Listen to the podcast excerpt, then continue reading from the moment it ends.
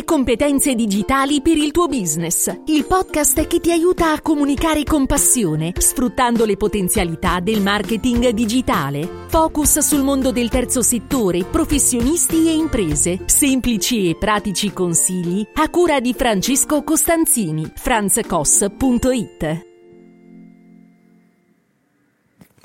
Ciao da Francesco Costanzini, in questa puntata del podcast, podcast in cui cerco di fornirti dei consigli utili per la tua comunicazione, vorrei parlarti del linguaggio da utilizzare quando comunichiamo. Allora, il linguaggio può comunicare ma anche non comunicare. La riflessione che vorrei fare con te parte da lontano, diciamo così. Perché sin dai tempi della, della scuola, quindi quando abbiamo iniziato ad andare a scuola, scuole, sto parlando di ogni ordine e grado in realtà, ci hanno abituati a scrivere con un linguaggio tendenzialmente formale, istituzionale. La scrittura doveva essere la più verbosa possibile, ricca, abbondante, con tante forme passive, avverbi, insomma, delle volte una scrittura diventava anche ammorbante in un qualche, in un qualche modo. Allora, il dono della sintesi è sempre stata una mia caratteristica e quindi mi ricordo bene che ho sempre, ho sempre apprezzato la lingua italiana, la, proprio la materia italiano, mi è sempre piaciuto tantissimo, mi è sempre piaciuto scrivere, però ehm, lo facevo in modo abbastanza ehm, ristretto, cioè sintetico i contenuti necessari, però senza troppi, diciamo così, abbellimenti. E così le insegnanti di turno mi sollecitavano no, ad aumentare il numero delle parole, sostenendo periodi più lunghi piuttosto che troppo brevi, imparando l'uso di aggettivi, avverbi, proprio per far sì che la scrittura eh, fosse eh, più, più, descrittiva comunque, eh, diciamo così, fosse meno essenziale. Io ho cercato quindi di imparare, affascinato da questo mondo, dal mondo della scrittura, e mm, pensando appunto che il dono della sintesi non fosse poi tanto un pregio. E quindi ho trovato, eh, ho provato più che altro a, eh, ad adeguarmi a delle modalità di espressione dei concetti eh, che vedessero appunto un'abbondanza di parole, ok? Proprio per fare contente, diciamo così, le mie insegnanti, i miei insegnanti. Così quando ho iniziato poi a scrivere per lavoro, diciamo così, passata la fase scolastica, ho utilizzato quindi questo standard più formale, corretto chiaramente ma formale.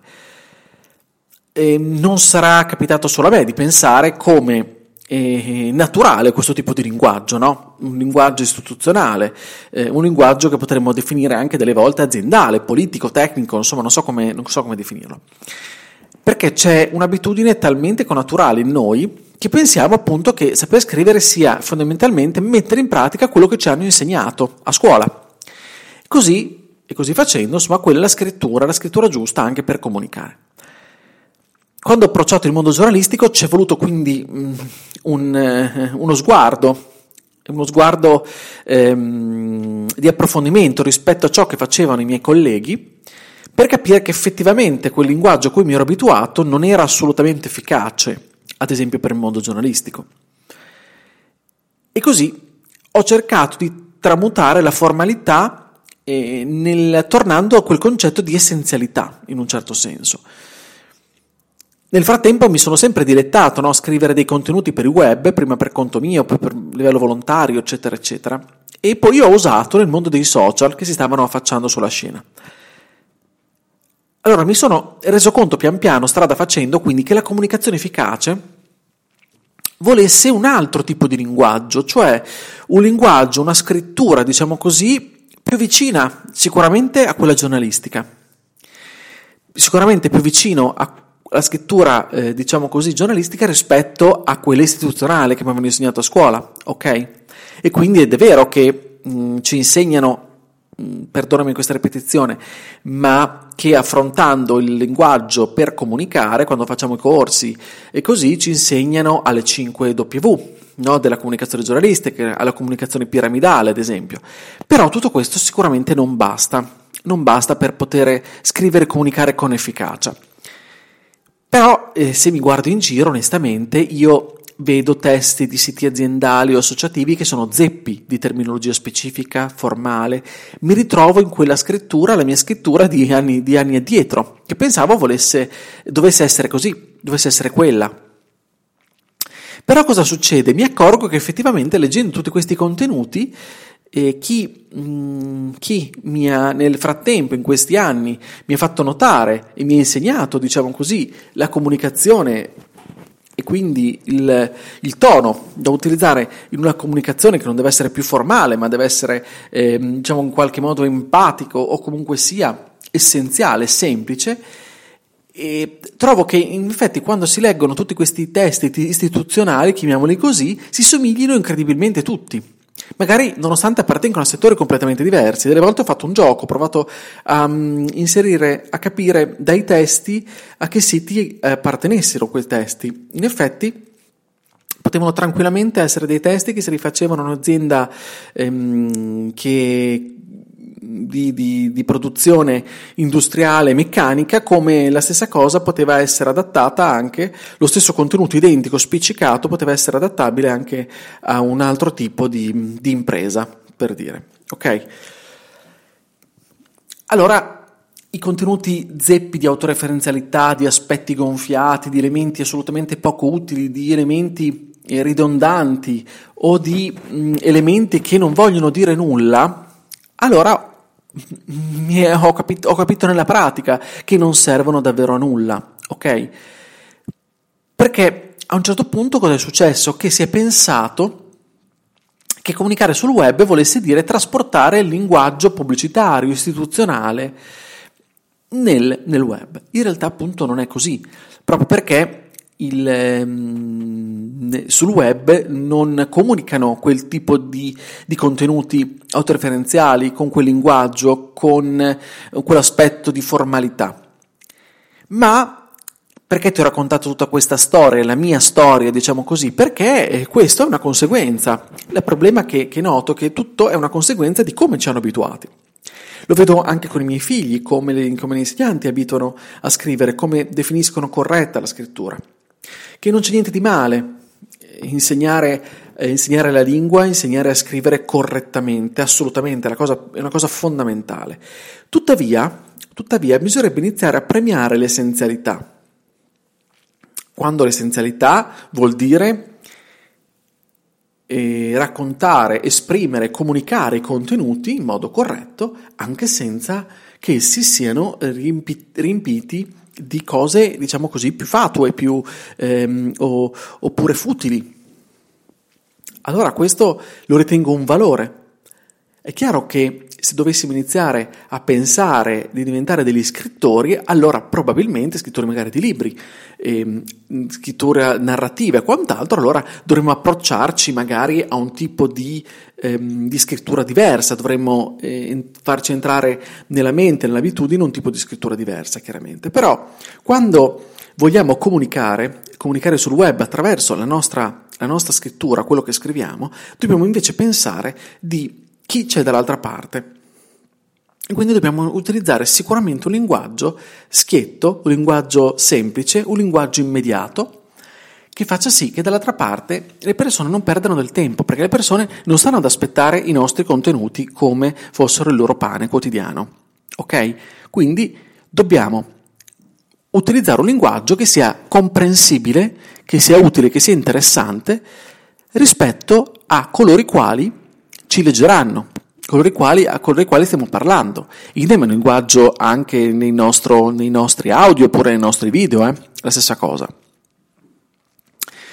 Non vorrei che tu pensassi che slang, le volgarità oppure le, le emoticon se scriviamo siano essenziali e che questo sia un nuovo modo di comunicare. Non è così, non è così. Significa però adattare la nostra comunicazione a chi ci sta ascoltando, a chi ci vuole, a chi noi vogliamo che ci ascolti in un qualche modo, che pensiamo possa essere interessato a noi. E quindi un linguaggio che in qualche modo si deve differenziare, che deve colpire, se, se è uguale tutto quello degli altri, sicuramente non colpirà.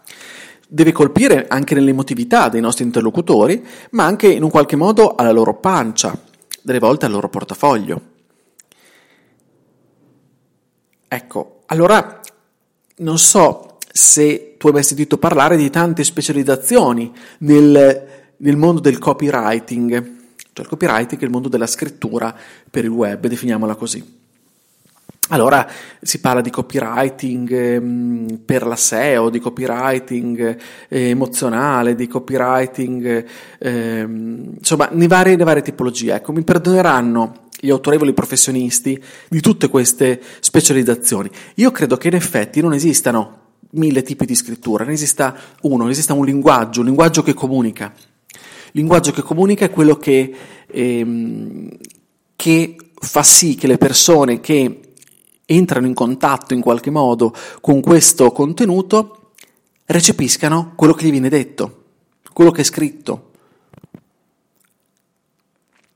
E quindi quando il risultato deve essere, eh, quando c'è un risultato, un risultato di utilità, cioè quindi quando questo contenuto comunica, quando questo contenuto passa e riesce in qualche modo a coinvolgere le persone che noi vorremmo coinvolgere.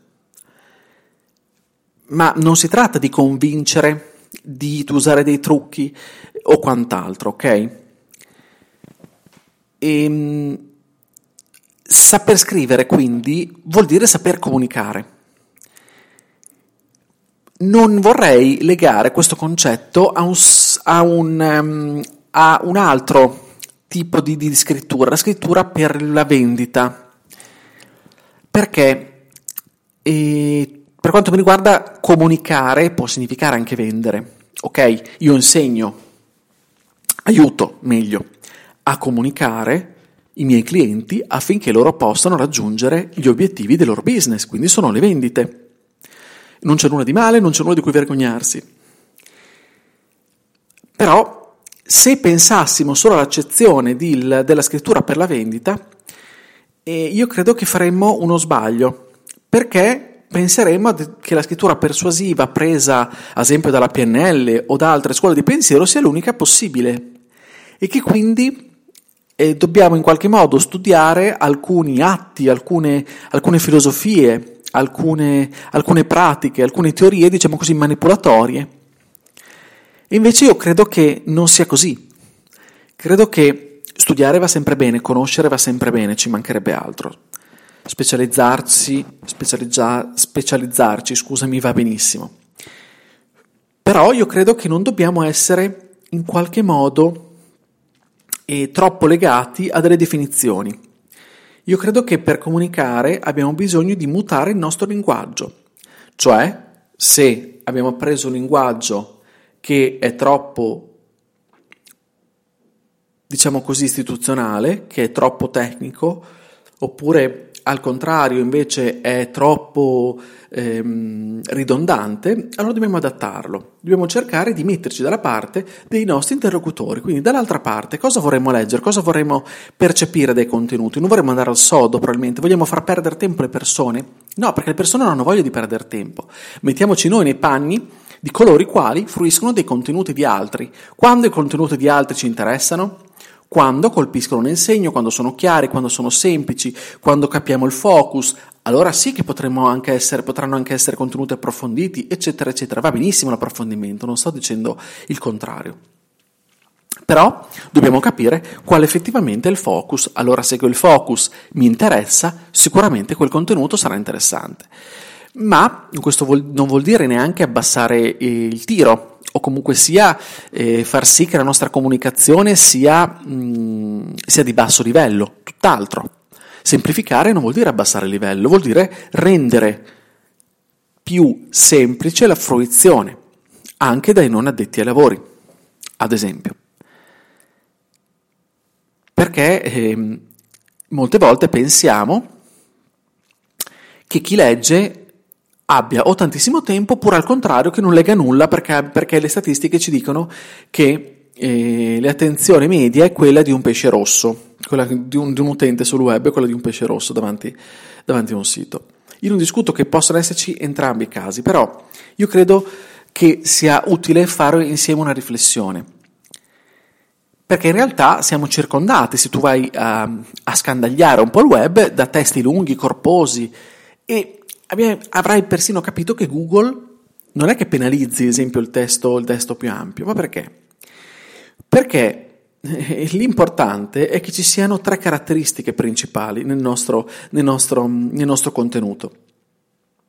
Le tre caratteristiche sono la qualità, la focalizzazione sui temi che interessano il nostro interlocutore e un linguaggio comprensibile, agile e coerente. Ecco, se i nostri contenuti rispettano questi tre aspetti, queste tre caratteristiche, la qualità, il focus e il linguaggio, un linguaggio che sia comprensibile, agile e coerente, allora i nostri contenuti saranno sicuramente ben scritti, perché rispecchieranno queste caratteristiche. Un testo breve scritto male, oppure un testo lunghissimo ma scritto ehm, con, un, ehm, con, un, linguaggio poco comprensibile, sono, è un testo perdente in partenza. Quindi la differenza non la fanno le regole che ci dicono scrivi un testo corto, scrivi un testo lungo. La fa effettivamente il contenuto, la modalità di esposizione di quel contenuto. Se quel contenuto è di qualità ed è il focus giusto su quel tema che le persone stanno ricercando.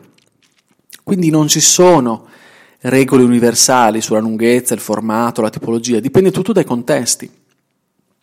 Dobbiamo pensare a fare una comunicazione di qualità, creare dei testi, ad esempio se vogliamo scrivere dei testi di qualità che rispondano alle domande che possono essere latenti oppure eh, dirette dei nostri lettori, lasciando loro un qualcosa che possa interessarli, che gli sia utile. E quindi cercare, dobbiamo inizialmente e sempre di più conoscere i nostri interlocutori, perché solo conoscendoli sapremo in qualche modo come coinvolgerli. Allora bisogna cercare in qualche modo di comunicare, fare questo sforzo e per fare questo sforzo abbiamo bisogno di conoscere i nostri interlocutori e di trovare i temi più attinenti a loro, di parlare un linguaggio più coinvolgente possibile per loro.